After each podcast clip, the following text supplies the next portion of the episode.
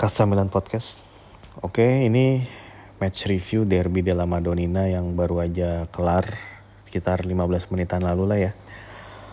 Dan buat gua nggak ada bedanya ngetek review kayak gini dengan match-match lainnya. Ya memang Derby ya sebuah pertandingan yang dinanti-nanti yang apabila lu salah dalam approach itu bisa fatal banget dan lu bisa terlihat seperti amatir dan ya sayangnya itu terjadi pada Milan gitu. Dalam series of unfortunate matches yang pernah gue tonton selama jadi fans Milan ini ini salah satu yang uh, apa ya yang gue inget juga sih. Gue inget ketika Milan tuh dulu uh, dibantai Juventus dengan skor 1-6 di San Siro itu gue nonton dan gue ngeliatin aja sampai habis gitu. Oh begini gini gini. Dan uh, apa ya sebagai fans itu emang kita nggak nggak bisa cuman hmm, mengambil sikap atau menghadapi sesuatu itu ketika semuanya baik-baik saja gitu. Bahkan ketika hal itu di luar dari ekspektasi gitu ya ya udah gitu. It's just another day kan. Nggak ada yang berubah juga dari hidup lu kan mau tim favorit lu menang atau kalah lu tetap kerja token listrik lu tetap bunyi kalau udah mau habis gitu. Tagihan lu tetap berjalan. Ya tapi uh, seperti pertandingan-pertandingan yang tadi gue sebut ya yang kalah sama Juve atau kalah sama Inter 4-0 tuh yang waktu zamannya Mourinho. Ya terus um, kalah pas kalah lawan Sassuolo uh, tahun lalu gitu ya. Ini adalah tipe, tipe game di mana Milan itu dibantai tapi gue kayak udah siap aja ngeliatin dan menguliti satu persatu. Oh gini gini gini gini gitu. Dan gue nggak nggak berpaling juga gitu nggak yang banting remote tinggal tidur gitu. Terus kesel kesel mengutuk. Enggak gue justru kekalahan seperti ini tuh ya punya rasa tersendiri sih buat gue entah entah lo mau bilang ini aneh atau enggak ya tapi ya gue ya gue ngerasain hal ini juga gitu.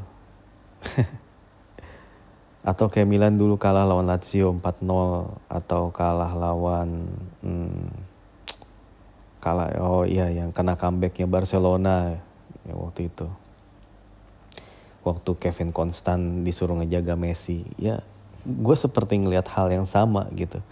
Kayak gimana ya lu udah tahu ya yeah, it's not a rocket science gitu ngelihat bagaimana tim Inter saat ini dan bagi how to deal with gitu. Itu ya gimana ya sorry to say Stefano Pioli kali ini you are very out outclass outsmart dan lain-lain gitu ya. Sorry gue nggak mau ngomong kasar juga tapi ya memang kalah kelas aja gitu sama bagaimana Simone Inzaghi approachnya ke derby ini gitu loh. Ya lo nggak bisa lah ngejadiin absennya Fikayo Tomori sebagai oh sebagai alasan gitu. Emang ya emang lu nggak punya pemain lain gitu. Ya soal emang lu milih taruh Malik Chow di situ untuk menjaga Marcus Turam yeah, that's the choice that you've taken gitu. And you have to responsible about that. Gitu. Ya Malik Chow ya he's a young player. Dia kena kartu kuning terlalu cepet. Gitu ya. He couldn't content Marcus Thuram's strength and pace and skill ya gimana ya? Derby itu emang sebuah pertandingan yang gak cuman dihadapin dengan strategi yang pas ataupun taktik-taktik jelimet yang gimana banget gitu. Seperti yang Pioli sepertinya berusaha lakukan gitu. Dia ingin memainkan sepak bola yang terlihat advance terlihat uh, jelimet dan segala macam padahal dalam derby itu ya yang ya ya memang bukan berarti strategi nggak penting ya. Tapi yang lebih lagi dibutuhin itu grinta gitu militansi. Ya lu lihat Milan eranya Gattuso dulu kan. Gattuso kan orang pada nyela-nyela ya dia mah nggak ngerti taktik atau gimana gitu. Tapi Milan under Gattuso tuh bisa menang atau bisa ngasih perlawanan lah at least tiap derby itu dengan sikap dia yang meledak-ledak dan bagaimana dia memaksa pemainnya tuh untuk punching above their ways dan segala macam ini nggak terlihat sih. Ini pemain-pemain baru Milan pun gitu ya yang bermain itu mempertontonkan sesuatu yang di bawah standar gitu. Kita emang bisa bilang ya bahwa ini pertandingan udah kelar dari skornya 0-2 dari golnya Markus Turam yang emang keren banget itu tendangannya itu kayak match buat gue sih emang udah selesai. Tapi gimana ya sepak bola tuh 90 menit dan dua babak men. Lu nggak bisa membiarkan tim lu itu ibarat kata kayak di dipermalukan seperti itu gitu. Apalagi ini derby gitu. Ya ya kalau emang lu kalah ya ya jangan begini kalahnya gitu sih sebenarnya ya. Kalau kita bisa memilih tapi kan pada kenyataannya gini pemain-pemain Milan itu juga udah kalah militan jauh lah sama pemain Inter. Pas skornya 2-1 ya pas Leo ngegolin itu harusnya kesempatan ya terbuka di mana pemain-pemain Inter tuh udah mulai kehilangan konsentrasi ya. Back back back Inter juga udah nggak nggak sefokus sebelum sebelumnya ada celah gitu untuk menembus dan kita bisa lihat di babak pertama Theo Hernandez juga bisa nembus somehow tapi tendangannya melenceng gitu ya ini sebetulnya bisa dijadiin uh, alasan gitu untuk tetap menaruh optimisme di saat skor masih 2-1. Ini malah instead apa ya, melakukan kecerobohan-kecerobohan gitu. Oke, emang uh, Pioli masih berani mainin high defensive line dan bahkan udah naruh dua gelandang di depan ya, ya inverted fullback satu, Rade Kronik satu. Ya tapi tetap Inter itu menyerangnya secara unit gitu. Mereka nggak tergantung satu dua orang buat memulai serangan.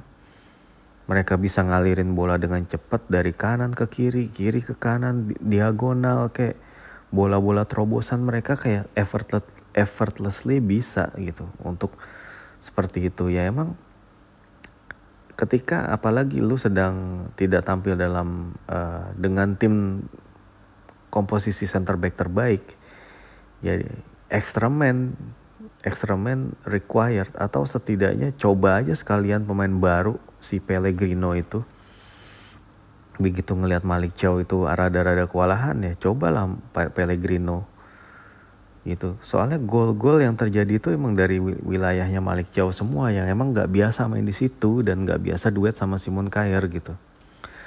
Gue juga tidak mau memojokkan satu orang satu pemain Malik Chow yang seperti menjadi pesakitan di sini. Tapi ya itu kan gimana pelatihnya ya? Ya pemain udah kewalahan itu kan pelatihnya harus yang yang jeli untuk ngelihat atau ngebaca situasi gitu. Dalam kondisi ketinggalan satu tiga ya at least lu rapetin kayak defense gitu. Lu udahlah doesn't have to be clever gitu untuk kemudian bisa berharap comeback gitu. Ya udah keeping that score line at least gitu ya. Tapi ya ya sambil nyoba untuk nyetak satu gol lagi and see what happen gitu. Ini emang Stefano Pioli ini emang tipikal pelatih yang seperti itu yang ya kalau emang dia udah punya sistem seperti itu ya dia akan terus percaya dan terus menggunakannya gitu. Dia nggak ngelihat apa dia nggak memiliki fleksibilitas yang dibutuhin untuk bisa memenangkan pertandingan semacam ini gitu. Inter yang menyerang lewat apa segala arah uh, bermain dengan sebagai unit. Lautaro juga sebagai leader. Tadi itu memperlihatkan kualitasnya banget dia nggak egois ya. Dia berkorban dia ngejemput bola gitu. Dia nggak terlalu bersinar tapi ya he's an unsung hero dalam derby derby tadi gitu buat Inter. Selain Henrik Mkhitaryan ya yang kontribusinya tangible kelihatan gitu ya pokoknya yang jelas pemain-pemain Milan tuh outsmarted. Ya outclassed. Ya gimana ya? Ya minimal kualitas pemain kalah gitu. Gerinta lah. Lu mau kurung kayak itu pemain lu sehari sebelum pertandingan lu mau ceramahin kayak lu mau perdengarkan lagu-lagu Symphony of Destruction kayak sebelum game atau gimana gitu. Buat mereka itu kayak uh, apa ya kayak seseorang yang terluka yang dilempar ke area apa namanya arena gladiator gitu. Dan mereka akan ya ini survival mode gitu. Ini approachnya aja udah salah ya. Bahkan gue nggak suka banget ngelihat attitude para pemain itu ketika skor 4-1 gitu.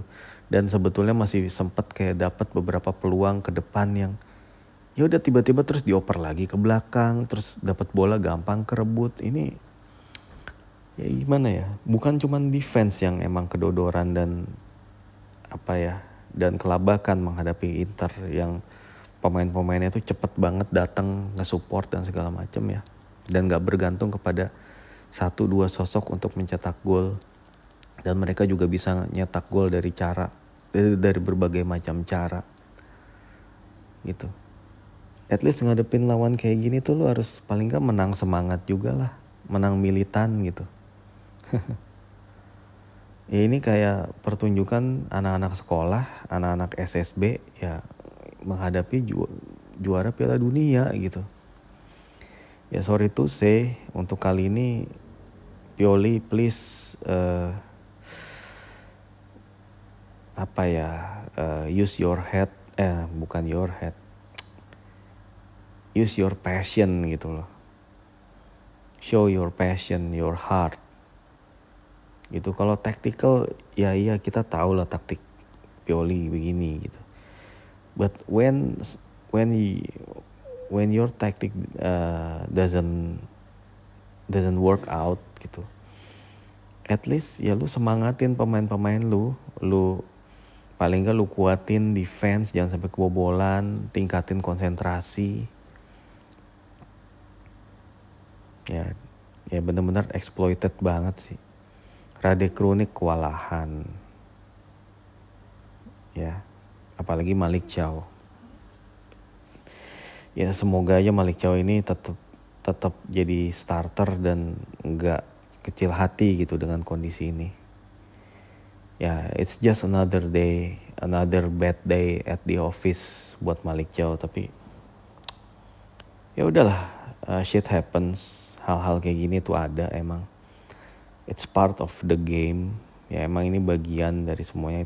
Kita sebagai tim juga nggak selalu menang.